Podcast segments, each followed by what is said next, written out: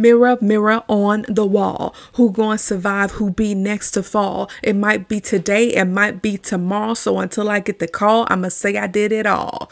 Mirror, mirror on the wall. Who gonna survive? Who be next to fall? It might be today, it might be tomorrow. So until I get the call, I'ma say I did it all.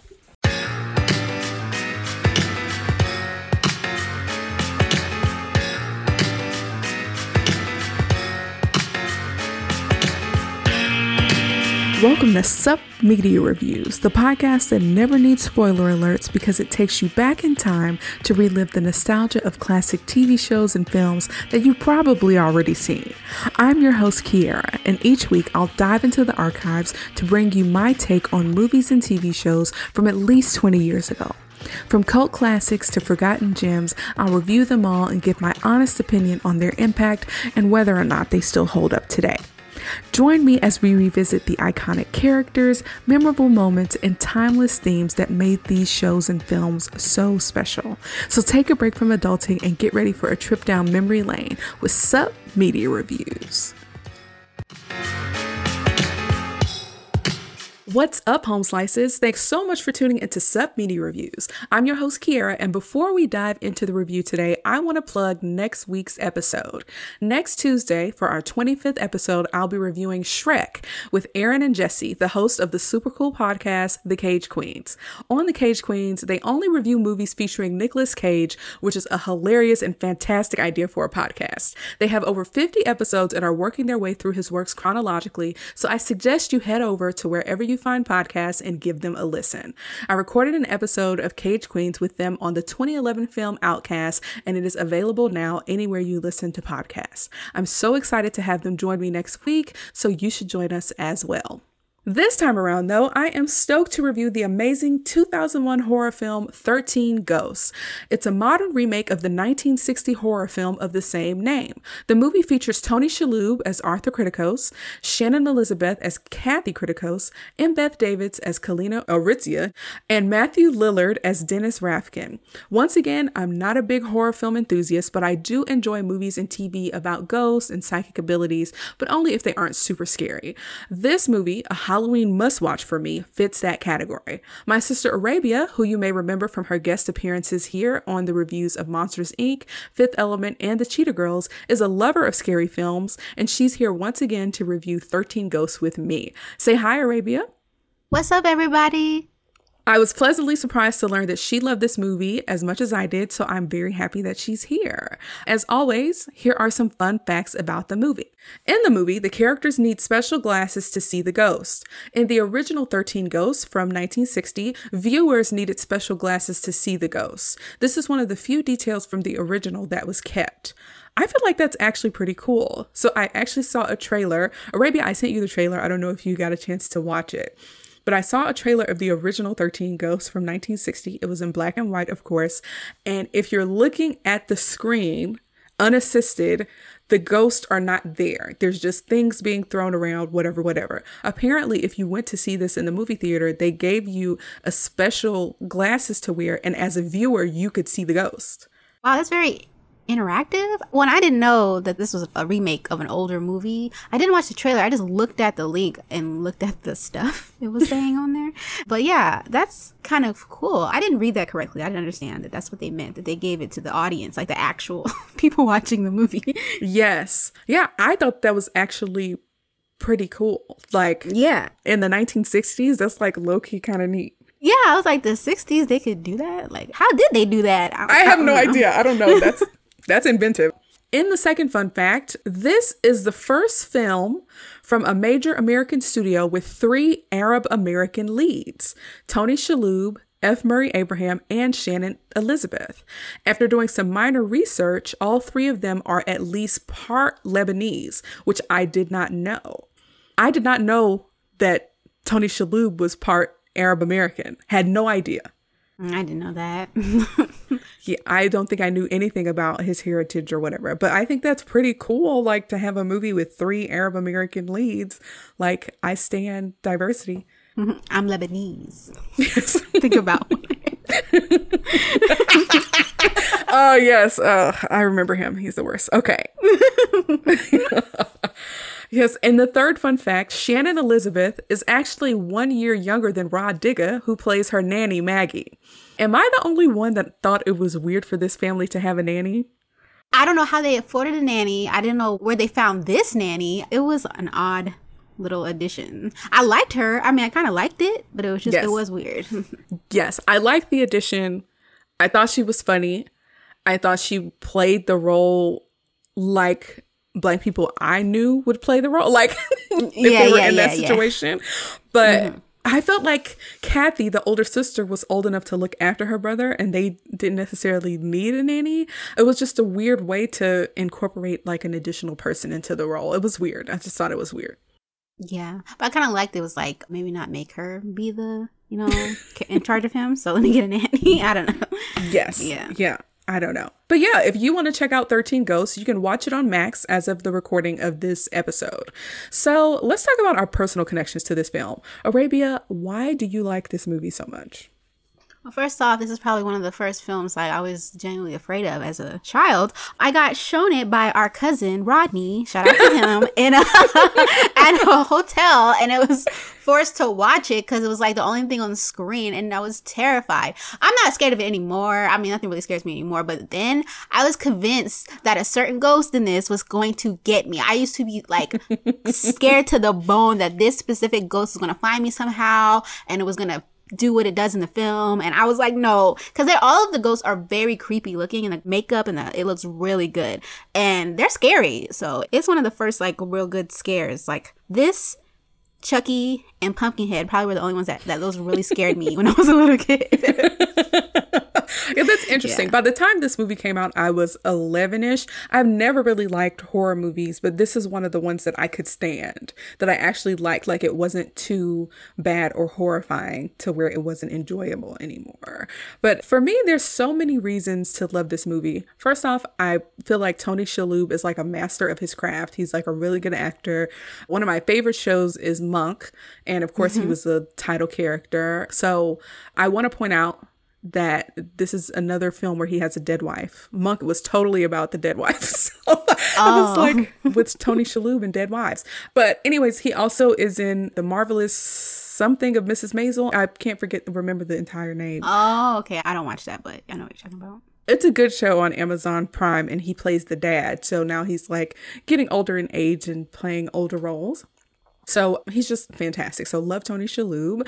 I'm also super into learning about ghosts in like a non-terrifying way, and this movie does that for me. so I feel like it's obviously meant to be a horror film, but it's light enough to not be nightmare-inducing. So also like learning about the Black Zodiac is pretty fascinating to me as well. yes had some cool lore Right. I really enjoy getting to see the different kinds of ghosts and also how the house is like its own character. Like the house is actually a character in this film and it's actually really lovely to look at. Like I would never live in a house that looks like okay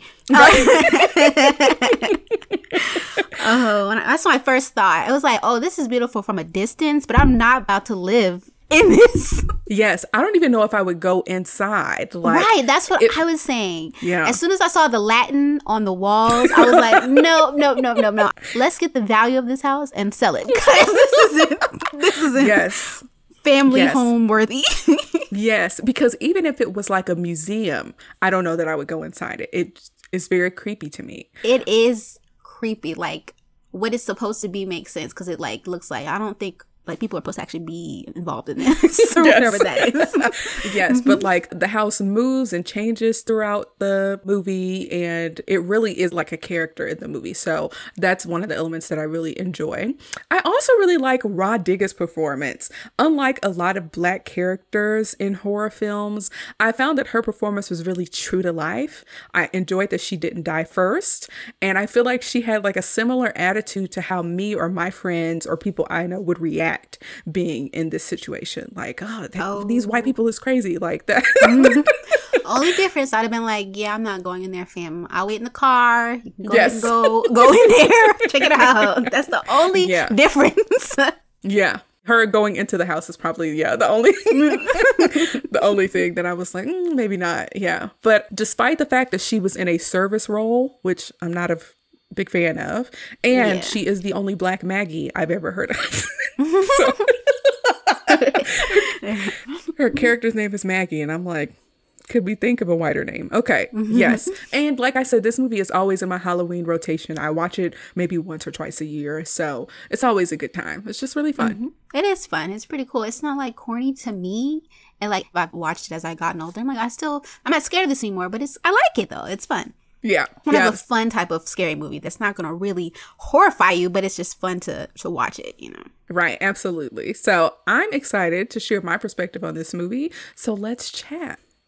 So in the opening scene, ghost hunter Cyrus Kriticos, played by F. Murray Abraham, and his psychic assistant Dennis Rafkin, played by Matthew Lillard, lead a team on a mission to capture a spirit. Shaggy from Yes. Sorry. I cannot see him and not just think of Shaggy immediately. That's Shaggy. I don't care what Yeah. movie he's in. Yes, but they're on a mission to capture a spirit called the Juggernaut. They're in an old, creepy junkyard that has been roped off and abandoned, and this team is actually pretty large. I mean, the equipment looks fancy and expensive, and Cyrus pulls up in an old school luxury Rolls Royce like a boss to await the capture of this ghost with Dennis. Now, Dennis is having migraine headaches, indicating that he is a psychic and that he can sense the violent and dangerous energy of this ghost that they're after. We also see Dennis trying to take some pills to take the edge off, so we could assume he wants to quiet the spirits in his head. So Cyrus knocks the pills out of his hands and he's like, I need you clear headed. And it's obvious that Cyrus is willing to do whatever it takes to get what he wants. You could tell he's not a good person, like immediately.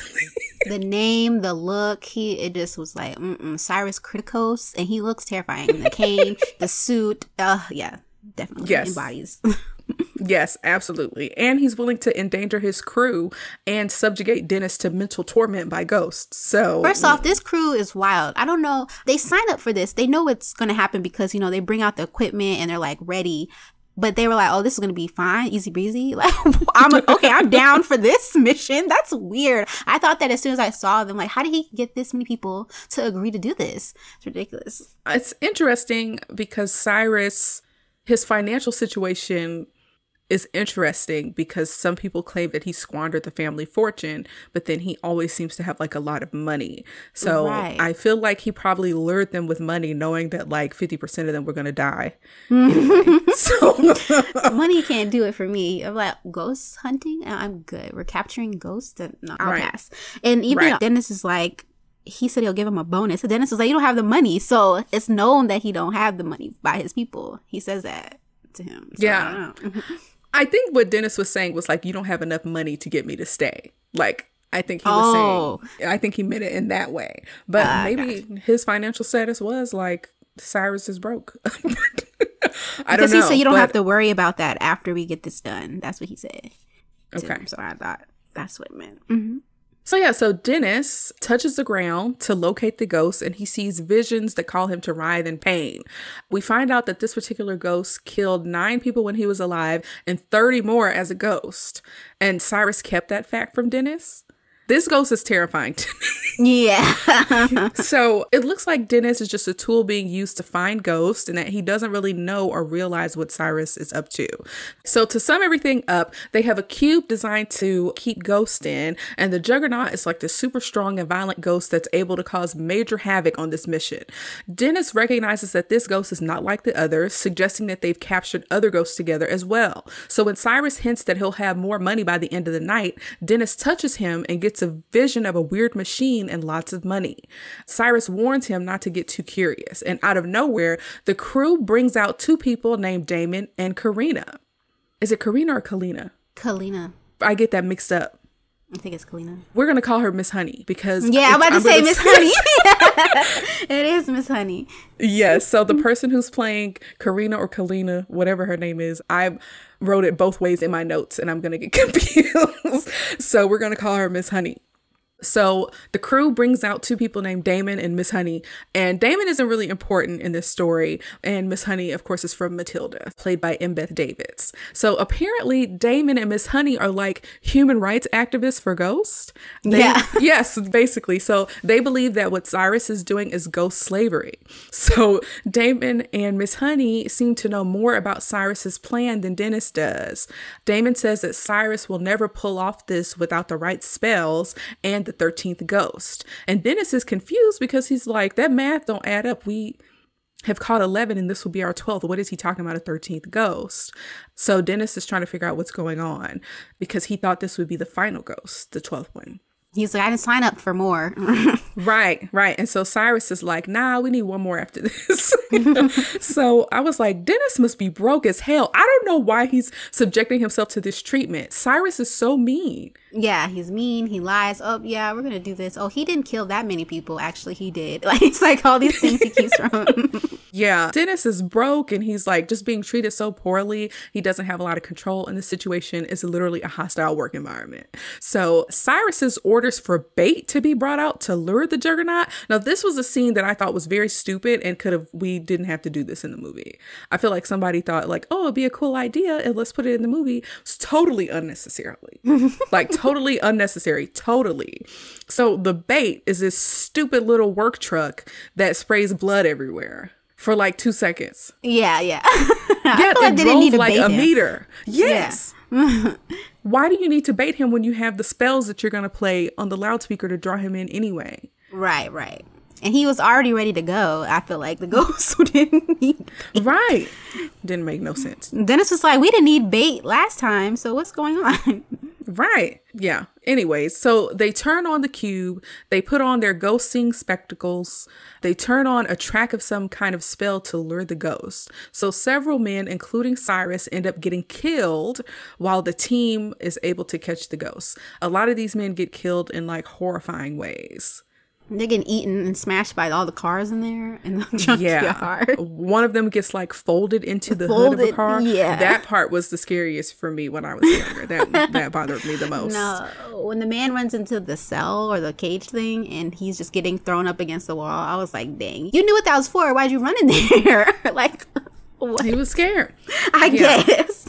Right, yeah. So the Juggernaut is like this tall, strong, scary ghost that is just Seven mad foot. and violent and murderous. Yes.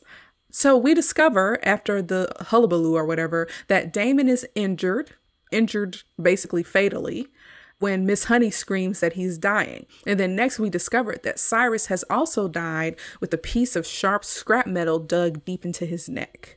So yeah, a bunch of people died in this scene, including Uncle Cyrus. I was like, now what? You're dead. You were the leader of this whole thing, and you just get murdered. I wouldn't have came. I'd have been like, this is y'all's job. I'm gonna wait back here until y'all catch him. I don't know why he actually needed to be there if he's so Yeah. important. Right. But we mm-hmm. find out why later. yeah. so in this next scene, we meet the family, the main family that the story is about. We see Kathy, who is played by Shannon Elizabeth. She's the older sister. We see Bobby, who's the younger brother. He's played by Alec Roberts. They have a really big age gap. I don't know how old Bobby was supposed to be, but I would say they have at least a 10 year age gap. Yeah, I think so. Kathy was grown, basically. Yeah, she was like 17. Yeah. They're playing in the yard, and their parents, Arthur and Jean Kriticos, played by Tony Shalhoub and Katherine Anderson, watch them play with the most cheesy happiness ever. This is the cheesiest scene ever to watch the parents, the parents watching their kids play in the yard. Typically, when you have a big age gap like that, I feel like the children are more prone to argue than get along. So this was just the cheesiest scene. I actually hate this scene because it felt too cheesy. It's supposed to be showing how happy the family is compared to how unhappy they are later, but it comes across as like super fake to me. I don't know. I don't care for the scene, but they come across as the ideal family. We see some family photos on the wall, and as a camera pans around the room, we hear the audio of a fire breaking out in the house. Jean is supposed to call the fire department while Arthur grabs the kids, but in the end, Jean doesn't make it out of the house and ends up dying due to the fire. She dies at the hospital. I think this is a really interesting way to tell the story of how Jean dies without showing us anything. We literally Right. didn't see anything from the scene. We just see the camera panning around the room and we hear the audio of what's happening. And I was like, this is like a really interesting way to get us from point A to point B. Yeah, and there's just like screaming and yelling and like Yeah. get the kids or she Jean. And you hear the firefighters. You don't you see, but you but it paints a really good picture in your head. It does, To imagine yeah. what happens. Yeah, and you hear the flatlining when Jean passes away. Like Mm-hmm. it paints a good picture, and it does it probably in like a, a minute or less. Yeah, So I thought that was a really interesting way to give us some background without having to show everything. So yeah, we even hear the funeral. So yeah, all of that happens. And we see that the once happy family is riddled with grief and past due bills, and the loss of the mom slash wife, the loss of their house, and the loss of what appears to be their financial stability. So they're down bad. So in the next scene, it's breakfast time, and Kathy, the older daughter, and Bobby, the younger son, are doing breakfast with their nanny Maggie, who is played by Rah Digga. Now Bobby has this weird penchant for recording reports of death, uh, which I figure is his way of dealing with his mother's loss, which is really interesting. He even calls his sister Kathy a little slut for making fun of his hobby. I thought that was hilarious. yeah. And the nanny's like, no, slut's the wrong word. It's I would use the word bitch. And I was Yes. like, oh, okay. It's funny because Tony Shalhoub's character laughs when he hears Yeah, Bobby he- says. he does laugh. I thought that was pretty funny, but they're in an apartment now. The apartment is tight, it's small, there's stuff everywhere. They hired Maggie, but Maggie can't cook. Maggie's in there with rollers in her hair. You know, it's, mm-hmm. she looks really embedded into this family. she does. And again, based on the past due bills and everything, I don't understand how they have money to afford Maggie. Yeah. or really the reason why they need a nanny because Kathy is so old and is probably able to take care of her brother. I don't know. One of the loopholes in the story that we just have to accept. Mm-hmm. But in this family scene, it's obvious that things have really changed. Arthur is under a lot of stress. He brought in Maggie to help relieve that stress. But I think Maggie may actually be another source of disagreement, even if it is like the fun banter between her and Kathy or whatever. Kathy and Bobby are arguing instead of frolicking in the yard like they were before. so we see they have credit issues, they've had eviction issues in the past, and they're getting a visit from a lawyer, and the kids are stressed out. They're like, oh, dang, is something wrong with our credit? like, Yeah, they know all of the their problems that they're right, are we getting kicked out again? And it's like they have not recovered from their mom's passing. And it's so unfortunate. Like, the kids are all up in the business. Right, right. and Arthur's barely keeping it together. and we do learn, however, that Arthur is a teacher, Math teacher. which explains why he can't provide for his family because teachers are ridiculously underpaid. Mm-hmm. So, yeah, so Arthur meets up with Cyrus's estate lawyer. Cyrus is Arthur's uncle. So, the estate lawyer's name is Ben Moss, and we learn that Arthur has inherited Cyrus's mansion through a strange video message that Cyrus recorded prior to his death. We also learn that Arthur only met Cyrus a few times and that Cyrus was a family outcast for squandering the family fortune. So in this video will, Ben hands them a cryptic key to the house that he inherited. This That's key your- is crazy. it's the first clue to be like, huh, this ain't normal. this Right. ain't a normal what is this, house. national treasure? What is right. this? Yeah. It's wide, it's big, it's shaped Yeah. funny. Yeah. You can tell it unlocks something horrible. Yeah. like there's nothing good that's coming out of this house that has this type of key. I thought it was funny when he was saying that he squandered the money. And I, I think the daughter, she was like, We're rich. And he was like, Didn't I say he squandered it? And I thought it was funny. he was like, You ain't listening.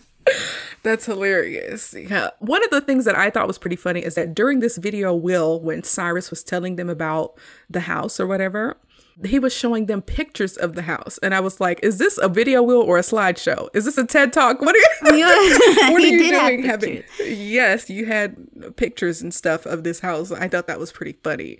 But Cyrus claims that he's giving them the house to make up for the fact that he never really got to know Arthur or have the love of a family. So the house is in a secluded area called Willow Grove, and there isn't another neighbor for miles. Look, Second neighbors clue. are not always the best, but not having a neighbor for miles is horrifying to me. Yeah, you need to have someone you can run to. right. That's scary. Financially insecure, Arthur basically takes the house. I don't know that he really has another choice. Like, where else is he going to go?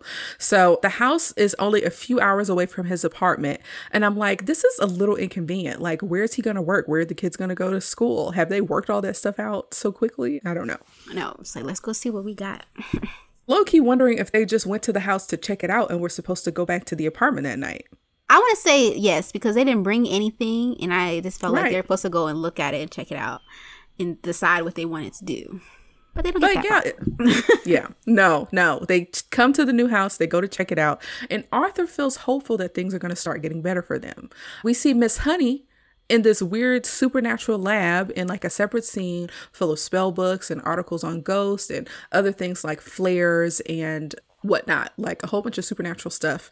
She's obviously gearing up for something. We even see that there's an article on the wall claiming that Cyrus died at age 57.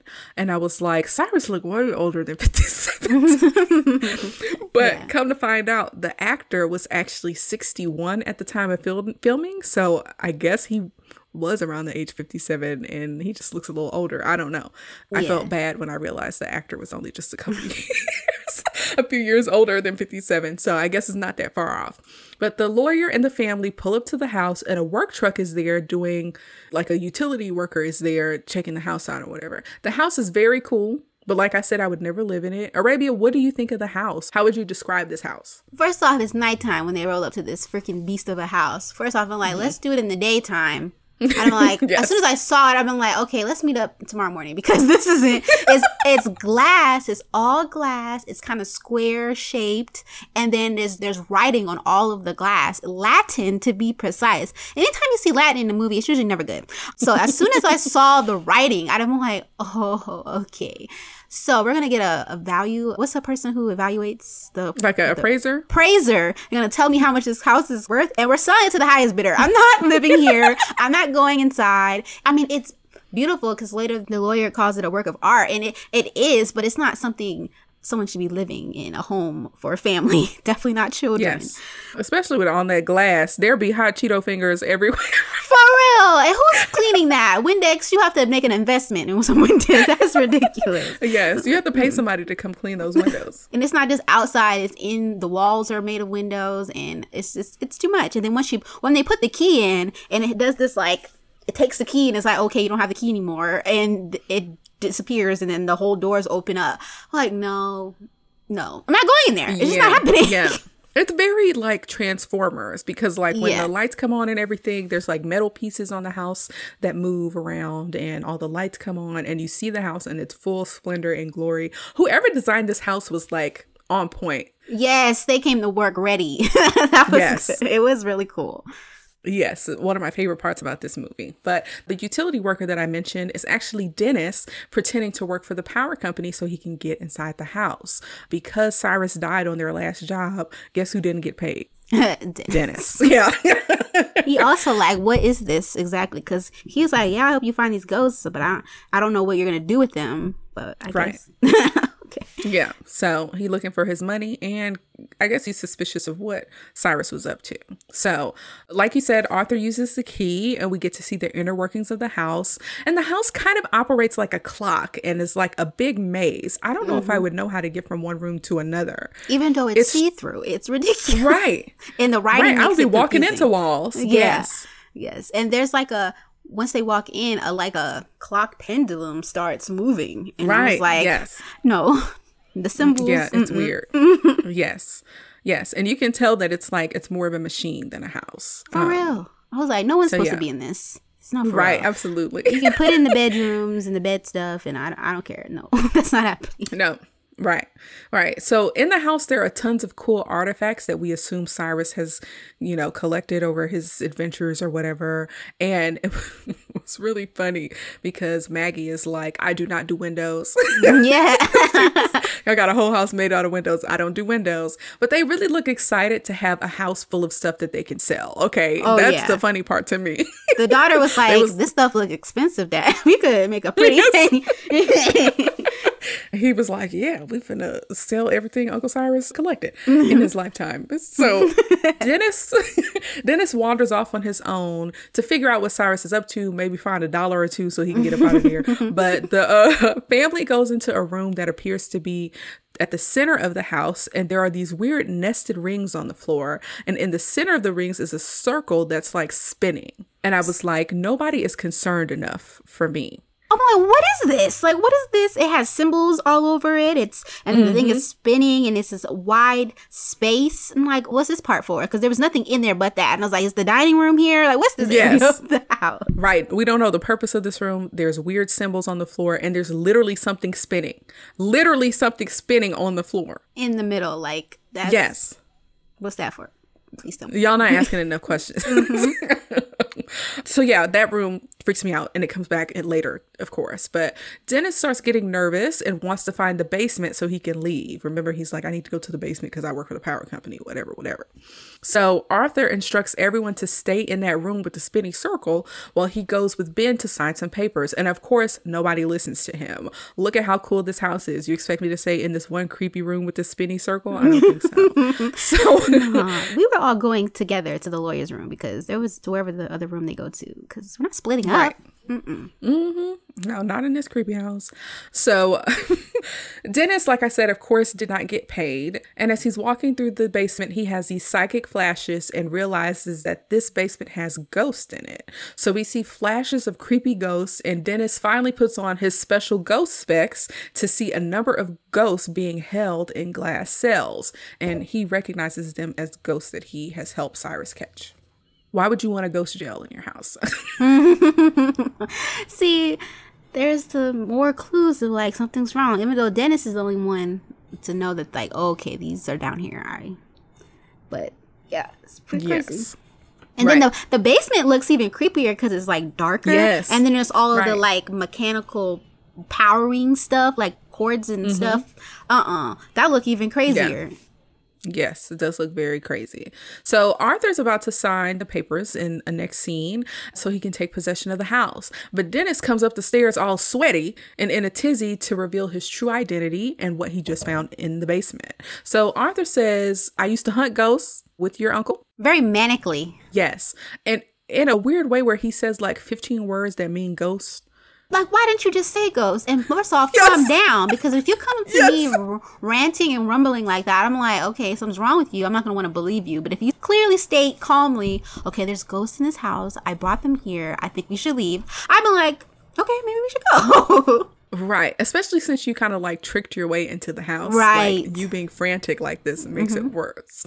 So this was very funny to me because mm-hmm. he just kept saying words that mean ghost and just didn't get to the point. And finally he's like, ghost.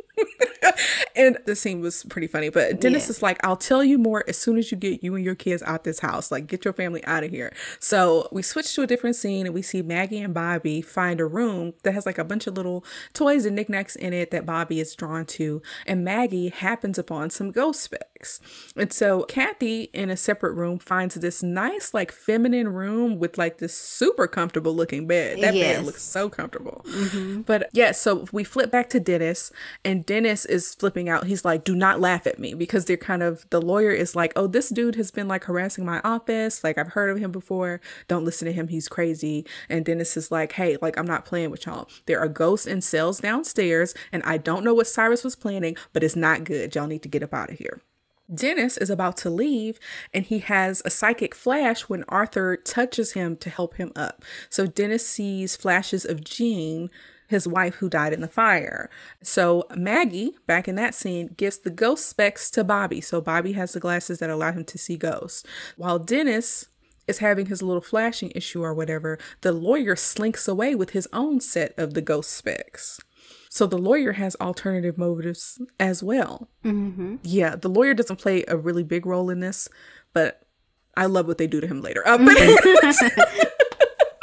yes, but let's move on. The lawyer slinks away, right?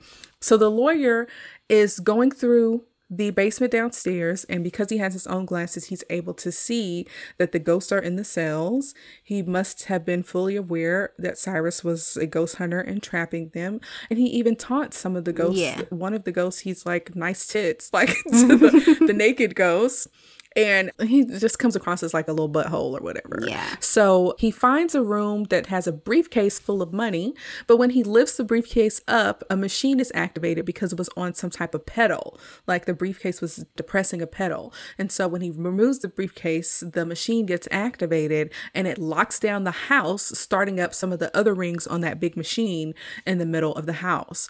So the lawyer gets confused and suddenly one of the ghosts is released from their cell. This particular ghost is called the Angry Princess. She's naked and she's covered in cuts on her body. And she advances towards Ben, who backs away from her because he just catcalled her a little bit. Mm-hmm. And he gets sliced in half, like through half of his body, when one of the glass walls closes on him. Literally one of my favorite scenes in all of horror story history. it was pretty clean, and I don't think I've ever really seen anything else like it. And it's so perfect. It just splits him right in half, and his like eyes are still moving, and then he slowly slides down the glass, and you see the inside of him on both on the other wall. It was gross. So you see his like brain and everything's just like sliced in half. Yuck. Yes. Good job. Yes. Right. And even though the movie is a little older than 20 years old, that scene pretty much still holds up. It's Yeah. not so graphically bad that you're like, oh, that's horrible. No, it looked real, pretty much. Pretty much, yeah. So we're back to Arthur. He's still looking for his family, and Kathy is like luxuriating in the bathroom. She is like spraying the perfume. She is taking in the luxury, okay? And the angry princess is up in there with her. So I will say this if you are interested in the Black Zodiac, you can look it up. There's stuff all over the internet. The Wikipedia page gives you the backstory of each of these ghosts. And for the sake of time, I'm not going to go over it. So just FYI, that's there and available if you are interested. They're pretty interesting and terrible backstories. Yeah. Right. Yeah. These are all people who lived in different time periods that experience very violent deaths. And that's the reason why they're such angry ghosts now because of the type of like torment and stuff that they faced. So, yeah. So the angry princess is in this nice bathroom. Actually, I don't know how much I care for the bathroom. I'm a sucker for like a clawfoot tub, but the glass floor, like the little, the cubes on the glass floor. I don't know how much I enjoy that aesthetic or whatever. But Kathy's about to take a bath. She making herself at home. At I- This is the part where I'm like, I don't remember them bringing in any bags or luggage or clothes or anything. You get ready to take a bath for real? Where your clothes at, girl? She just starts like pouring. She's like in a commercial where people wash their face by splashing it, Mm-hmm. which no one ever does. And she's just like, "Oh, this is so nice. It's weird." I was like, "Who does that?" And the angry princess is Yes. like, "Yo, this is my bathtub. Who said I was sharing?" Right. We see like these kind of two different planes of existence. Right. We see Kathy in a luxurious, clean bathroom, but then we see the angry princess in a bathtub full of blood with blood spattered all over the wall, the word I'm sorry written in blood on the floor. Mm-hmm. So because she's not wearing the glasses, she's not able to see all of this horror around her in the bathroom. And so, yeah, the angry princess is chilling in the bathtub. And right as the angry princess is about to stab Kathy, Arthur finds her and is like, hey, we gotta go. And I'm like, why didn't she still stab her? It's, it's not like she it's not like she moved or anything, but the angry princess does not stab her, even though she totally could have. So Maggie pops up in the bathroom too, and we find out that Bobby is roaming around this house by himself on a scooter with some glasses that can see ghosts. For real, Maggie didn't do her job, and I was like, "You lost him." Maggie don't cook. Oh, yeah. right. She don't cook. She don't do windows. She not watching the kid. I don't know how useful she is. yes. So another ghost ends up getting released. And suddenly, a voice is calling for Bobby to call downstairs. We see that the voice is coming from a ghost, but Bobby thinks it's Maggie, knowing darn well Maggie don't sound like no ghost. No, for real.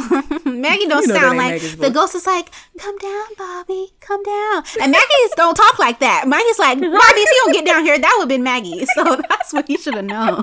It wasn't Maggie. Right. But then a different ghost is saying, Bobby, go back upstairs.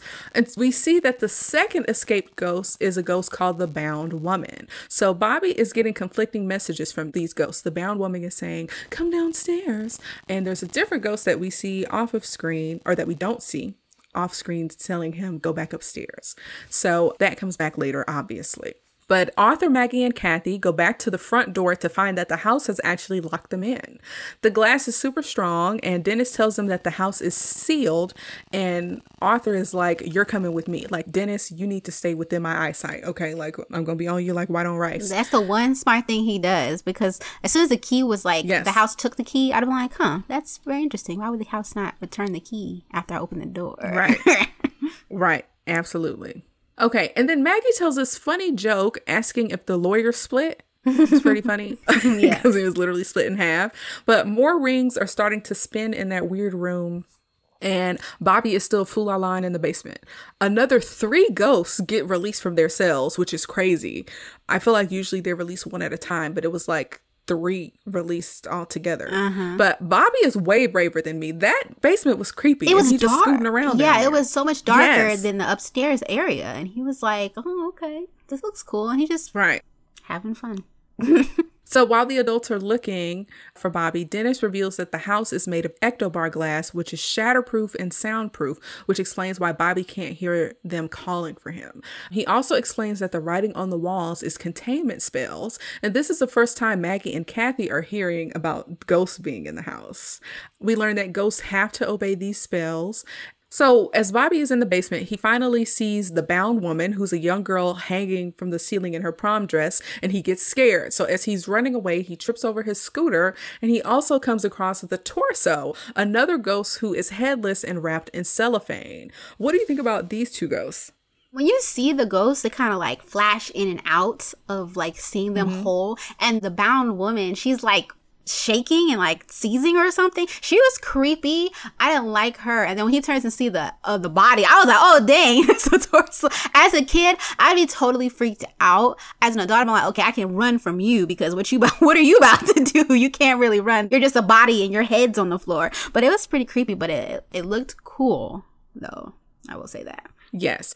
One thing I will say about some of the research that I did, and this also applied to another movie I reviewed as well, is that there are people who are amputees that they use to pull off some of the special effects. Yeah. So the torso is actually an amputee who they put like a hood over his head so that his actual head would be removable with CGI or whatever. But I believe his legs might have been amputated. Mm-hmm. Yeah, I think he was a double amputee. Yeah. Right. And I also read that something similar happened for, if you all remember the scene towards the end of Terminator 2 when the T-1000 Terminator gets frozen with the liquid nitrogen and he gets broken up. They used an amputee for that scene as well.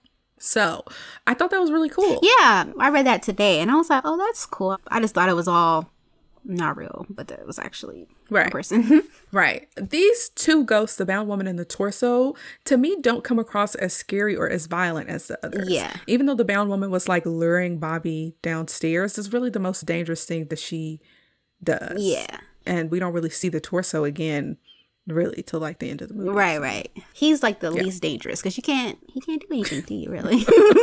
Jesus, yes. So yeah, Dennis, back with the adults now. Dennis gives Maggie the spectral viewers, the I'll call them ghost specs, and the glasses reveal hidden barrier spells for even more protection. So Bobby, of course, is freaking out. He's seeing ghosts or whatever. He runs into a wall and gets knocked to the ground. Dennis stops Arthur from going down to the basement, but Arthur's like, I have to find my son. So Arthur bribes him with whatever Cyrus owes him, and that's enough to get Dennis That's enough to get Dennis Dennis to his do anything. This is like, did I say a Right. petting zoo was down there? I said no. I said ghost. I thought it was funny. ghost. Right. So while Bobby is knocked out, he hears someone calling his name through his recording device and it tells him to put on his glasses, that voice. And then he sees a ghost version of his mother whose prosthetics look like she has fruit roll ups stuck to one side of her body. Yeah. her makeup was the worst. And I understand that they were trying to make her the least scary and threatening of the mm-hmm. ghosts, which makes sense. I feel like she didn't really have like a violent passing. Like burning to death is bad, but I wouldn't consider that violent. Yeah.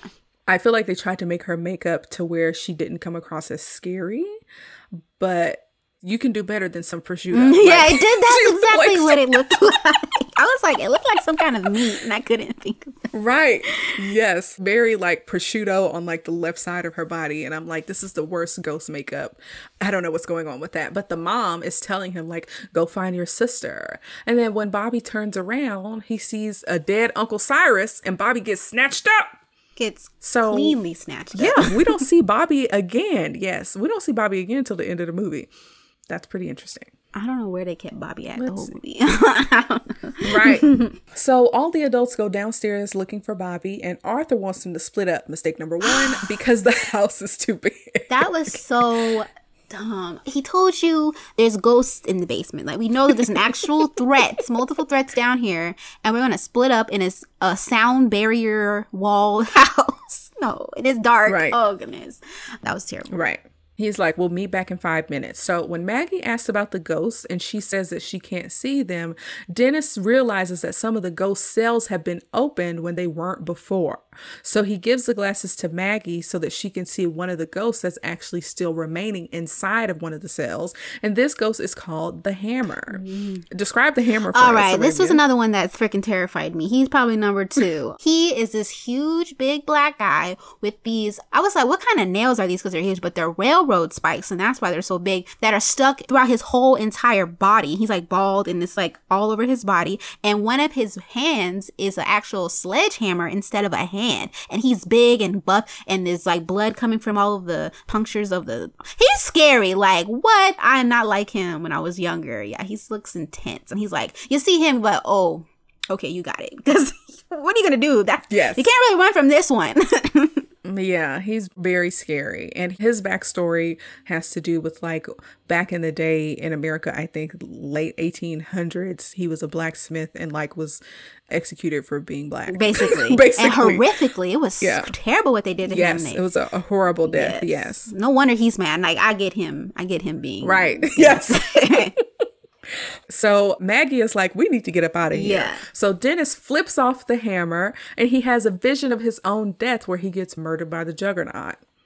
It's a premonition, but it comes on. We come to find out what that looks like later. So Arthur and Kathy find Bobby's recorder and rewind it to hear Bobby screaming. They also find a pair of ghost specs. So Dennis discovers that the jackal has been released, and this ghost is super dangerous. Oh my gosh, this is the one, you guys. Side note: Before this, like when Dennis was looking at the cells that are open, and she saw the symbol for the jackal, and he was like, "Okay, the jackal's out. We need to go. Forget the kid." I was like, "Okay, so something's wrong with this ghost because he's scared, and so like more scared." Yes. But yeah, keep going. The jackal is the number one scary person for me. Yes, the jackal is probably the scariest ghost. Interestingly enough, I always assumed the jackal was a woman because they were wearing something that looked kind of like a dress and had long hair. But if you read the backstory, the jackal is actually a man who was a psychiatric patient. The jackal also has some type of metal box on their head, which mm-hmm. just adds to how scary. Gosh, this thing was scary, and this ghost is like legit crazy too. So Right. Yes, that's very true. This was a crazy ghost, like a crazy person, even in life. Like some of these were like just normal people who ended up were subject to violent deaths, and some of these were like crazy people who died or were killed and like were even crazier as ghosts. Mm-hmm. And this is one of those. So yes. Right when Kathy puts on her specs, the jackal attacks her and Arthur. So, like I said, it has its head inside of a metal box and it looks like it's wearing a straight jacket. And this jackal is just scratching the mess out of Kathy. clawing Like, her up. I was convinced that this ghost was going to find me and claw me to pieces like when I was younger. You couldn't tell me otherwise. no. yes. But they end up getting saved by Miss Honey, a spirit liberator who is attempting to free the ghost. So she throws some kind of flare at the ghost, and the ghost releases Kathy, and they have to drag her away while the jackal chases her. This part scared me a little bit. Like she's literally upside down being dragged away, and the jackal is chasing her. That's actually kind of scary. Nah, Kathy, I'd have been traumatized. If I was Kathy after this movie, they I would have been like, I need help because that one that's too much what the jackal did to her. Yes. Yeah, that was a lot. So eventually the house moves to where a door comes between the adults and the jackal. So they get a little bit of a reprieve from the ghost. And Kathy is just very upset, and her dad is like comforting her. Mind you, Arthur still low key doesn't believe that there are ghosts in the house right now. So Right. this experience is really catching him off oh, guard. Yeah. Yes. so, in the meantime, Dennis and Maggie come across a ghost called the Firstborn Son. He's dressed as a Native American with an arrow through the back of his head and a tomahawk in his hand. What do you think about this ghost? Any little boy type of ghost is gonna be creepy. Um, the arrow through Yes. his head, and he's the only ghost that appears like upside down and like on the side of walls and Oh, not yeah. upright. So it's kind of like disorienting because you gotta look up at him, and he's pretty creepy. Not as like terrifying as the jackal or the hammer, but he's like oof. Right. Yeah. Yeah, he's creepy. Okay, so while Maggie and Dennis are trying to escape from this little creepy boy ghost, they come back across the angry princess who tries to kill Maggie, but Dennis tells her when to dodge the blows because the angry princess has like a large knife in her hand. Mm-hmm. So Dennis is like, "Hey, you need to duck over here because Dennis has the glasses right now." So we flip back to Arthur, Kathy, and Miss Honey, and Miss Honey explains that she's there trying to free the trapped souls. She is like the Harriet Tubman.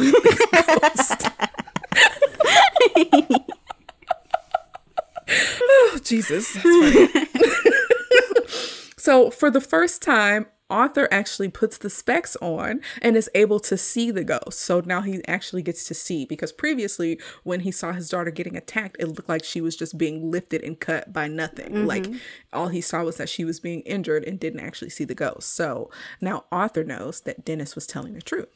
So Kalina shows him a book, this heavy book called the Arcanum that was written in the 1400 by someone named Basilius. According to the legend, Basilius wrote the book while he was under demonic possession, and the book describes how to build a machine that's capable of seeing into the future. The house is actually that machine. So Arthur is like, I don't care about this house. like F this house. We need to get out of here. So when he turns around to see if Kathy is okay, she's This part gone. don't make no sense. I don't know how Kathy got snatched up without them noticing. There's no way. She didn't scream. She didn't make a squeaky noise with her shoe against the glass. It was nothing. They turn around. She's like disintegrated. Like that didn't make any sense. I would have noticed that girl move. There's no way. Cause she's back there crying the whole time. And nope. Oh, Kathy's gone. That was one not Right. believable scene. But yeah, we don't see her again till the end of the movie either. So the children are out of the picture, which I'm not mad personally. so the house is still moving and shifting, which I feel like is like a cool element of the house. But when Maggie and Dennis see a way out of the basement, the walls shift again, almost crushing them.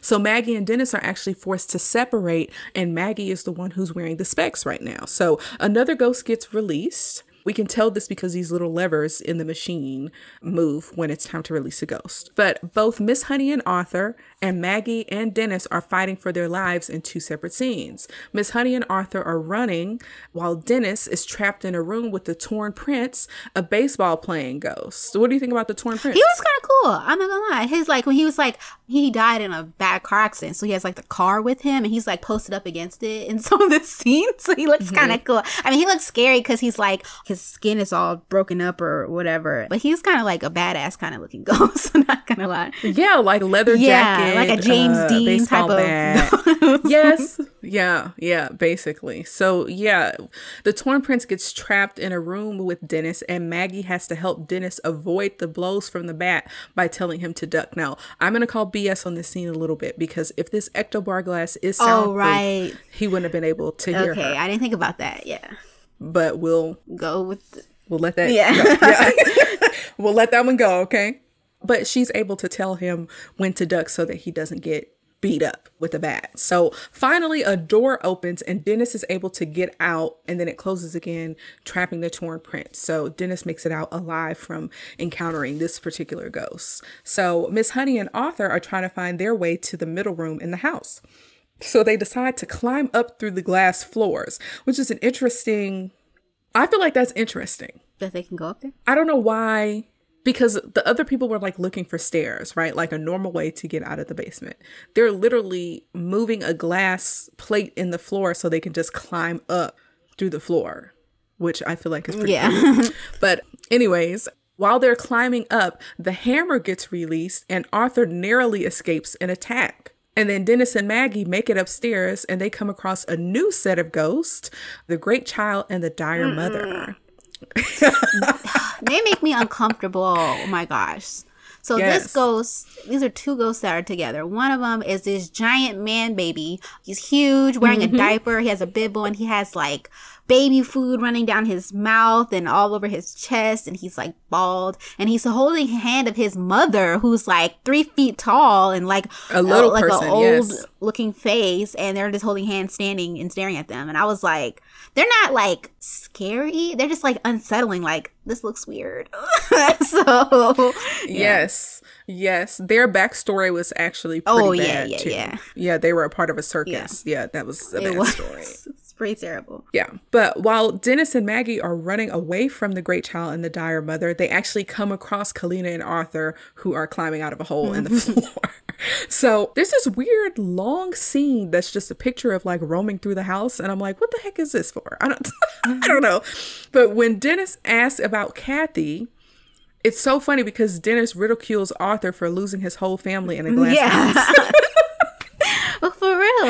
well, for real. I thought that was hilarious. Yeah. This glass home and both you. How do you lose a whole yeah. family in a glass yeah. house? he turns around, looks at him like, "Okay, please give me a break." so Dennis ends up getting a psychic hot flash, and the jackal comes out of nowhere and attacks Arthur's back. So now Arthur is getting torn up. The jackal actually is probably the most attackingest ghost yeah. in this movie that I can think of. Yeah, he's the only one that really causes most of the blood and the the cuts and stuff, physical damage yeah, to the character. I would say, and he yeah. keeps popping up because he's fast too, because he'd be running and clawing. I don't know what kind of nails he got, but he clawed his back right. up. Oh goodness. Yes. And then Dennis throws a flare and they grab Arthur. And then we see a new ghost that we only get a glimpse of. She's called the Pilgrimess and she's locked inside the stocks that she died in. She was accused of being a witch way back in the day, like during those times, the Salem mm-hmm. witch trial. But uh, she doesn't come across as Not really too scary. scary. Like I would see that and be like, okay, you're kind of creepy, but I feel like you can't really do me much damage because she her hands are locked up and you might run at me or ram me, but but yeah, she's not as, as scary as the other one. Okay, so now after they see the pilgrimess, they're running from her and they finally make it to the library and the door closes just in time for them to escape her. So we actually never really get to see what she's capable of, which is okay mm-hmm. with me. and so we get some more background as Miss Honey and Dennis argue about whose fault this is. Miss Honey says that Dennis stole people's souls for money, and Dennis says, I was a freak and Cyrus accepted me. Okay, so that explains why he put up with Cyrus's torture, even though we know Cyrus did not accept him. Cyrus Miss Honey was like, he didn't like you. He used right. you. right. Absolutely. It's at this point that I realized that Miss Honey's nose ring is poorly placed. I feel like so I didn't pay attention to that. I want a nose ring and I'm so worried that they're gonna put it in the wrong spot place so that it looks weird. There's like an ideal place that nose rings go to like look the best, like in my opinion. And hers was like way too high or something. It was it looked they'll, bad. I didn't like it. They'll mark you and they'll ask you before they pierce you. so yeah. you do get one. yeah, we'll see how that'll go over in my corporate job. Uh, so, oh yeah. So, yeah, so they're having a disagreement, and it's here where Arthur learns that Jean's ghost, the ghost of his wife, is actually in the house as well. She is ghost number four, the withered lover. Now, the way Miss Honey brings it up is as if Dennis knows this and has withheld the information from Arthur on purpose, which I guess is actually true. Yeah. So Arthur punches Dennis because he's been lying to him. And Dennis is like, when I put two and two together, I came to the house to help you guys. Right. So that was one of his purposes for being there. So Arthur blames Dennis for everything, and Miss Honey explains that the house is a machine powered by the captive ghost that allows its user to see the past, present, and future. Then they do the overview of the 12 ghosts. I don't feel like one? seeing that is worth all this, in my opinion. I don't know if he could do, I don't know what his full plan was, the uncle, but like seeing the future, going through all this just to see the future, that seems lame. I don't know. It's not enough to me. The first thing that is coming to mind for seeing the future is financial gain. If I can know if a stock is going to go up in value, I can invest in it, make a lot of money. I guess. That's but the first thing that comes to mind. so much work for that. I don't know. I just thought it wasn't as big of a a thing to achieve. You gotta catch 13 ghosts, t- scary ghosts who killing people. You gotta build this crazy house, this big, Mm-hmm. huge, crazy house. And it's not just, oh, it's a regular glass house. He got all this mechanics. Like, whoever he, con- the contractor he got for this house, that's insane. He was like, I need this built. And like, it was just so much work he had to go through. oh my gosh. I just thought it was too much for just to see the future. Yeah. I mean, but you can see the past as well. So, for instance, if there is a priceless artifact that gets lost, you can see into the past and find it and again, financial gain or whatever. I guess. yeah. I don't know. I don't know what I would do if I had the power to see it in the past or in the future. But I agree that capturing ghosts is not worth it. Like for me personally. But Cyrus is like a cold hearted old man. Yeah. So for him, a person like him that desires power and is willing to do anything to get it, I guess it's a small price to pay. So yeah, they do an overview of the 12 ghosts. Number one, the firstborn son. Number two, the torso. Number three, the bound woman. Number four, the withered lover, who again is Jean, Arthur's wife. Number five, the torn prince. Number six, the angry princess. Number seven, the pilgrimess. Numbers eight and nine are the great child and the dire mother. Number 10 is the hammer. 11, the jackal. And number 12, the juggernaut. So here's how it works the machine activates, the ghosts get released one by one, and the house draws the ghosts to the center of the house so they can give their ghostly energy to the machine. The goal is to open something called the Oculus Infernum, which translates to the Eye of Hell. Maggie starts ranting about being stuck in the house with these crazy white people. For real. so whoever like controls the Oculus Inferno can see the future, the past, the present, heaven and earth, and whoever controls it would basically be the most powerful man on earth, which is why his uncle designed it. So at this point, 11 ghosts have been set free, and the only way according to Miss Honey, to shut down the machine is through the creation of a 13 ghost that is created from a sacrifice of love. So Arthur realizes that he must become the 13th ghost to save his children, and he has to leap into the eye of the machine to do it. So Miss Honey offers an alternative, saying that they can just blow the whole place up. so Dennis, who at this point has lost Arthur's trust, is trying to dissuade him for sacrificing himself for his kids. Dennis also feels like that version of the story doesn't make sense. And Dennis Right. is onto something, right? But Dennis is like, look, I'm gonna help you find your kids, right? Like, let's go. So they're armed with the spectral glasses, and Arthur and Dennis enter the basement once more, carrying the special barrier glass to find the children. They have about 10 minutes left until the poop hits the fan, so they're working on it. So Miss Honey and Maggie head downstairs to try to buy the guys more time. They end up coming across the dead lawyer who has split in half, and Miss Honey and Maggie make it to the inner workings of this machine, and it is scary. The graphics are okay, they're a little cartoonish for me, but mm-hmm. just seeing the inner workings of this house and all of the cogs and the wheels that are moving and all That of the thing was huge. It's like- yes, it took up most of the It's room. shaped like an hourglass. Yeah, Yes. it was shaped like an hourglass and it's massive. And I was like, who built this place? This is crazy. I feel like a watchmaker or someone who designs like clock towers or Uh-huh. something. Like it, it reminds me of that kind of situation or whatever. But it's a freaky also, room. how did Maggie and Miss Honey get down to the basement clear as day into that room? Because the boys took the glass door because they had to go back and look for the kids. And they went down to the basement where all the ghosts was and walked through like nothing happened. I was like, that makes sense. I think they went back through the floor, huh? Oh, I don't know if they went back to the floor, but either way, they did walk. They still had to walk to find that room, and all the new ghosts were down there. well, there. she remember Miss Honey had a map of the house inside the book, so maybe Mm. She- Mm-hmm. that's how we assumed they got there so quickly. So, like I said, there's tons of moving gears and blades, and Maggie is like, "Girl, hurry up!" yeah. which I thought was hilarious. And then suddenly Maggie screams because she sees what we think is the ghost of dead Uncle Cyrus. And the ghost repelling flare does not work on him. And then suddenly, Miss Honey hits Maggie over the head with that heavy old book of spells, knocking her out. So, come to find out, Uncle Cyrus actually is not dead, but he's wearing makeup that makes him look dead, and he has been in cahoots with Miss Honey the whole time. First off, how did they achieve this? Because when the scene we see him dead in the junkyard with that shard in his neck, I was like, how the heck did he live? So he managed to find him a shard and put up some makeup really quickly and pretend to be dead. I don't get that part of how he achieved pulling off his death. I'm not 100% sure either, but he managed. no, it didn't make sense. Well, I guess we're just going to go with it.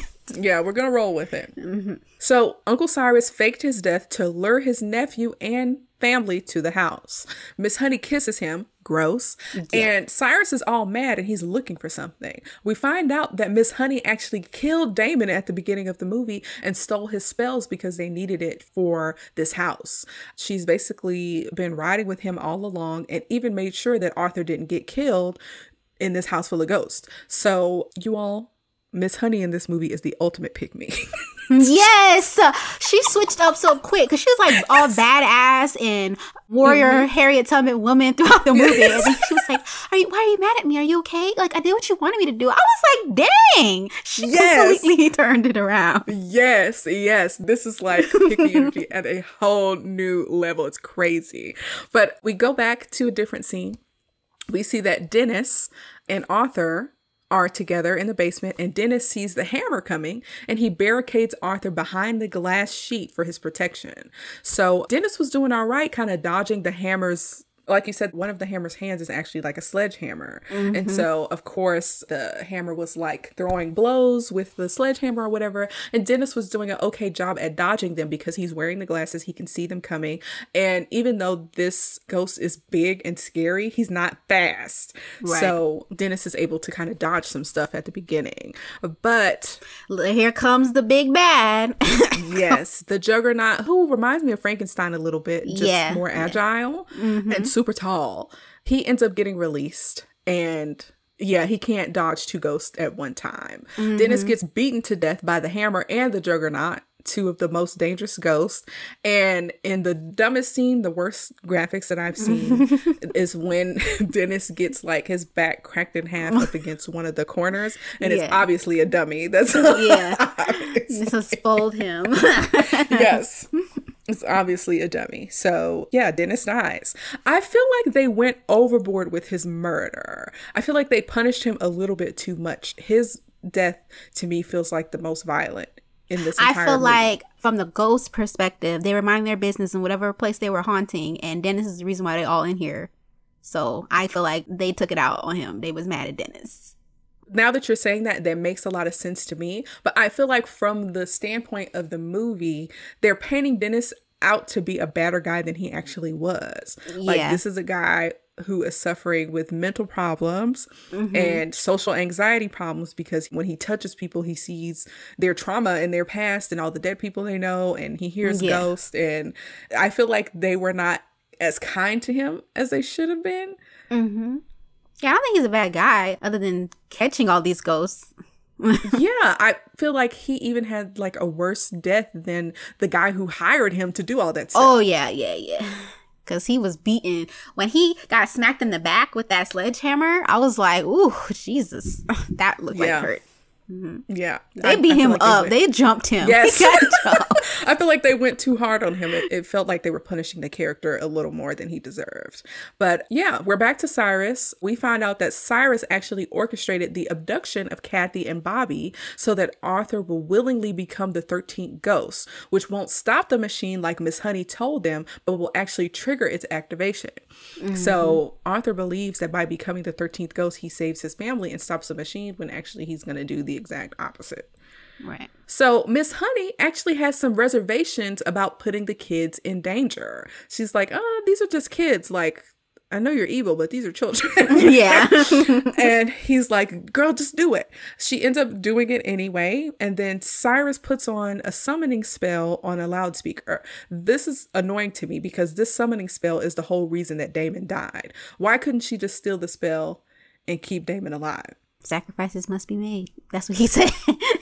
right. Um, right. So the summoning spell calls the ghost to the center of the house, and Arthur's wife, Jean, comes to him in her ghost form with the prosciutto on her face before she's called away by the summoning spell.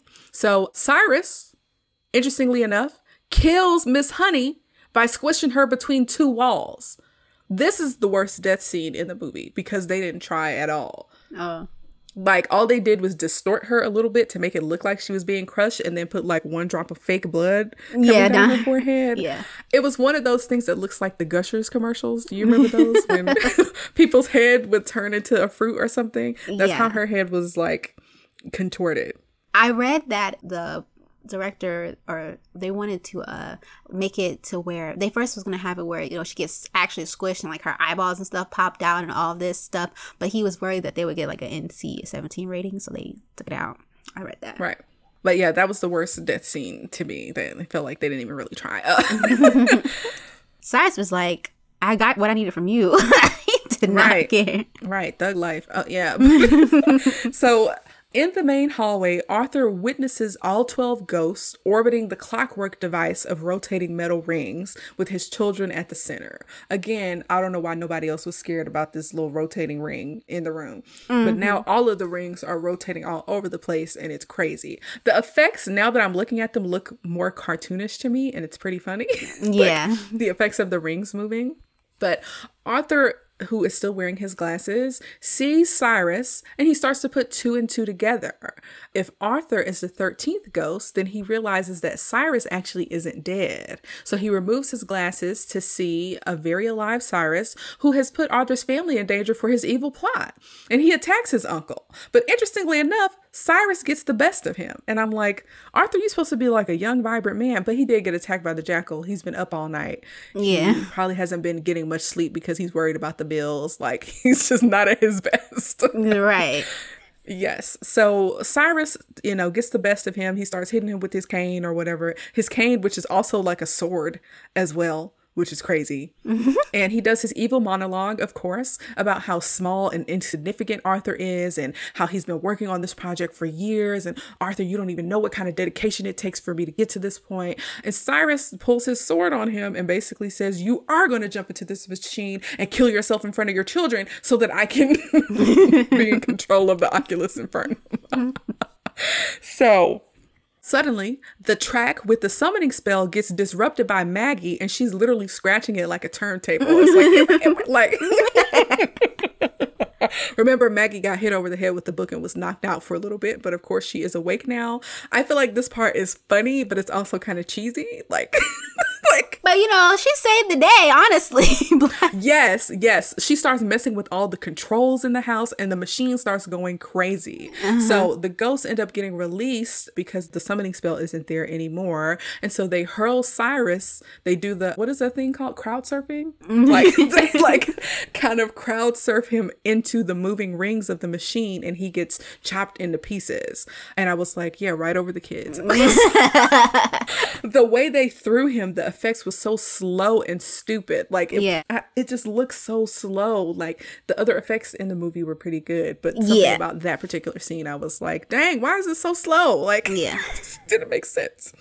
But with the encouragement of Dennis's ghost, Arthur jumps through the machine safely to protect his children. The most dangerous game of double dutch I have ever seen. like, I feel like I it wasn't. Know necessary for him to do that because like what it was you, not now y'all all stuck in this this little area it was like a little circle barely enough room for them to sit on and i was like right. what did you jumping in there actually do because now all y'all stuck in there what y'all gonna do Right. Yeah. I feel like that was a little unnecessary as well. But I guess he just wanted to be there for his children before they all died. I guess. I don't know. I guess. So, yeah, the walls of the house end up shattering as the malfunctioning machine rips itself apart. The machine going crazy was actually a little scary to me. Like, I would hate to be somewhere hearing something malfunctioning like that. Yeah, yeah. And that's pretty scary to me, actually. But this is weird. Maggie was in the same room as the machine when it blew up. How is she Maggie not dead? Should have been dead. She should have been torn yes. up. because that was a huge mechanism, and them gears was as big Yes. as her. So and it ex- all Right. exploded, but she made it out. She saved the day. Honestly, Yes. she did not only She did. survive, she saved Right. the whole movie by by messing it up. Just started messing with stuff. I liked it. I liked that she did that. Yes, yeah. The house ends up getting completely destroyed, and once again, a black woman saves the day. we see the ghosts leaving the house in a single file line, and I don't know what's going to happen to them. I mean, are they happier now? Will they just wreak more havoc on the world and go back to the place where they were before? What do you think happened to the ghosts? I feel like they went back to wherever they were before and just got back to their usual business. The Juggernaut out here taking people's lives in, in that junkyard. I don't think they moved on. I just think they went back to what they were Yeah, doing I don't- before. I don't know because the so when the whole thing blows up or whatever, Arthur and the kids are hugging each other and Jean's ghost appears to them and tells them that she loves them before she disappears. And this time she's in her full glory, like no more prosciutto on the face. Mm-hmm. She it's like her spirit is at rest and I'm like, are we to assume that these other ghosts have a similar type of peace or is she just special? I feel like since she didn't really die, you know, and then you know the fire, she really had nothing holding her here for due to anger and how she died, you know, and her family is safe. So mm-hmm. I feel like that's why. But I feel like them other ghosts, I mean, their backstory still, I don't know, they didn't get no resolvement or no peace. I feel like they just went back to whatever they were doing before. Because Yeah. the jackal looked crazy. Like, that's the last ghost you see before they all, like, disappear. And he was, like, he had his arms up. But he was, like, ah, or something he was doing. So I don't, I don't think so. But at the end of the movie, in the ruins of the house, Maggie says that she quits, and I don't blame her. So that is it for 13 Ghosts. At the end of every episode, we ask if the movie holds up and if it's worth a rewatch. Arabia, what do you think? Oh yeah, it's definitely a rewatch because I, you know, I do rewatch it. I know some of most of the the way it's filmed and the anim- like the CGI looks pretty good. Even sometimes it looked like we said cartoonish, but it's not too bad, and it's not like any dated things that they say in it because it's not that it's you know it's like it is 20 years but it's not that old like that. And it's just still it's still fun and a good story. And it's a fun movie. So i think it holds up still Yeah. Yeah. For me, as a person who doesn't really like scary movies, I will say that it's definitely worth a rewatch and that it mostly holds up.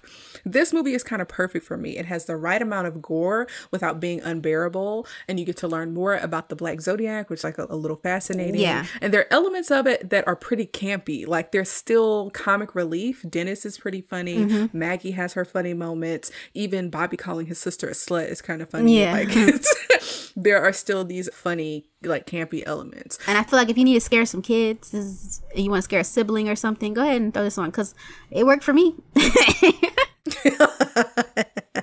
yes. I don't suggest scaring children.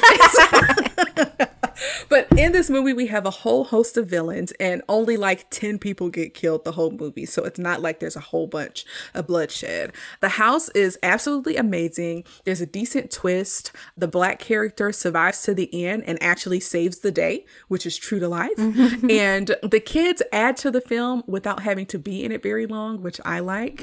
And uh, overall, the story is pretty good, and I enjoy rewatching it each year around you know spooky season.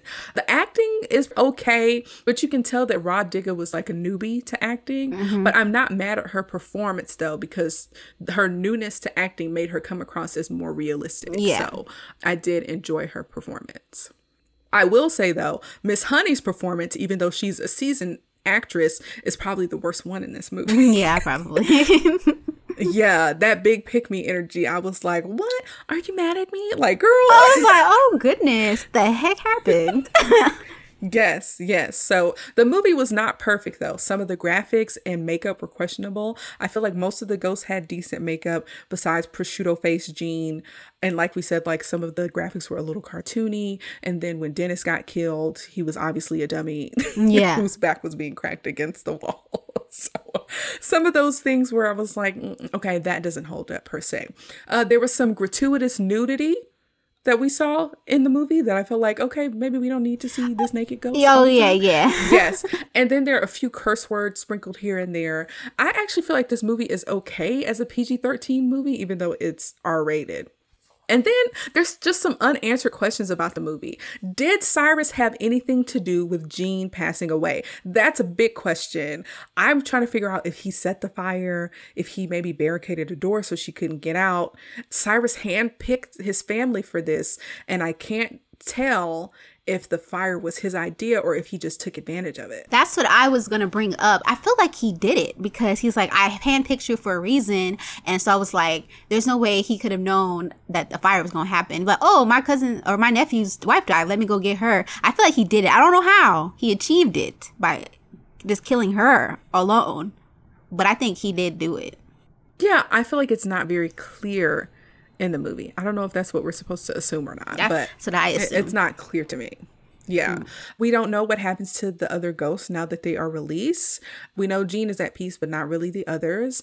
Also, why wasn't Ghost Jean more helpful to her family? She didn't really show up as often as I would have showed up if I was a dead lady for my family personally. Right. There was nothing. If the jackal was attacking my daughter, mm-hmm. I don't know how if ghosts fight each other, but I would be fighting anybody attacking my family. So Jean just was not as helpful to her family. And depending on the type of ghost lore you pay attention to, sometimes ghosts also gain experience. These other ghosts are from different eras and have been ghosts, some of them for hundreds of years. Mm-hmm. So because she's freshly a ghost, she doesn't have as many like ghostly capabilities oh. just yet. So yeah. that might explain it, but they don't go into detail. Another question I have is will Arthur actually inherit anything? Like, did the money get blown up too? that the Lord.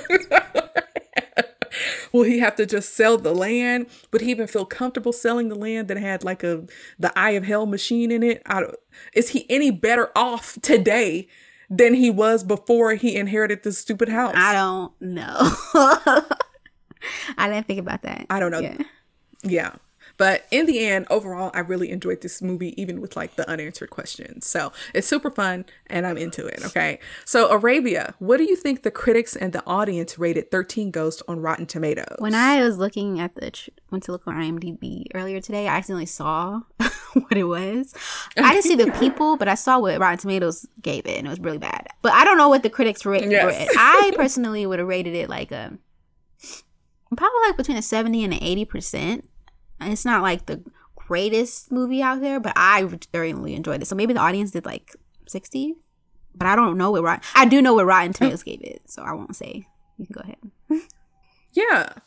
So the critics gave yeah. it 18%, while the audience gave it 49%. The critics always be hating. 18 is so bad. it is. 18 is very, very low. And I didn't read like more in more detail why they rated it so low because like low key don't care. This podcast is about like how movies mm-hmm. make you feel as opposed to like, oh, the cinematography yeah. and the storyline and the acting and like being that, you know, super intense mm-hmm. on those things. But for me, I would probably rate it between like 65 and okay. 75 just because there are some elements of like uh these pieces don't make sense i have a lot of questions about the movie but it is still yeah. very good and it's not like a 50% right. yeah 18 is yeah I really enjoy it. I always have a great time, but 18 is like too, too low. low. Like, it's not that. Now. The story was pretty decent. Like the actual story of it and the way it mm-hmm. went, it wasn't that bad. I was like, I think that was bad. Right. Yeah. But like I said, I like it because it's mm-hmm. light horror with a little bit of camp and it has an interesting concept. So take with that what you will. All right, well, thanks so much for listening to our review of 13 Ghosts here at Sup Media Reviews. I want to say a special thanks to Arabia for joining me today. Say bye, Arabia. Bye, guys. I had fun as always. Yes.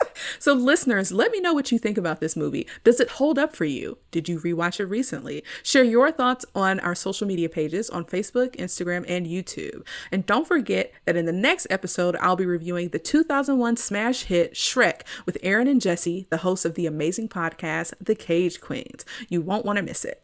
Peace out. Thanks for listening to Sup Media Reviews. I hope you enjoyed our trip down memory lane just as much as I did. If you have any suggestions for movies or TV shows you'd like me to review next, or if you just want to share your thoughts on today's episode, you can find us on Instagram, Facebook, YouTube, and Pinterest at Sup Media Reviews, and on supmediareviews.com. Don't forget to subscribe to the podcast so you never miss an episode. And if you have a moment, please leave a review on your favorite podcast platform. Your feedback helps me improve the show and spread the word to new listeners. So until next time, peace out, home slices.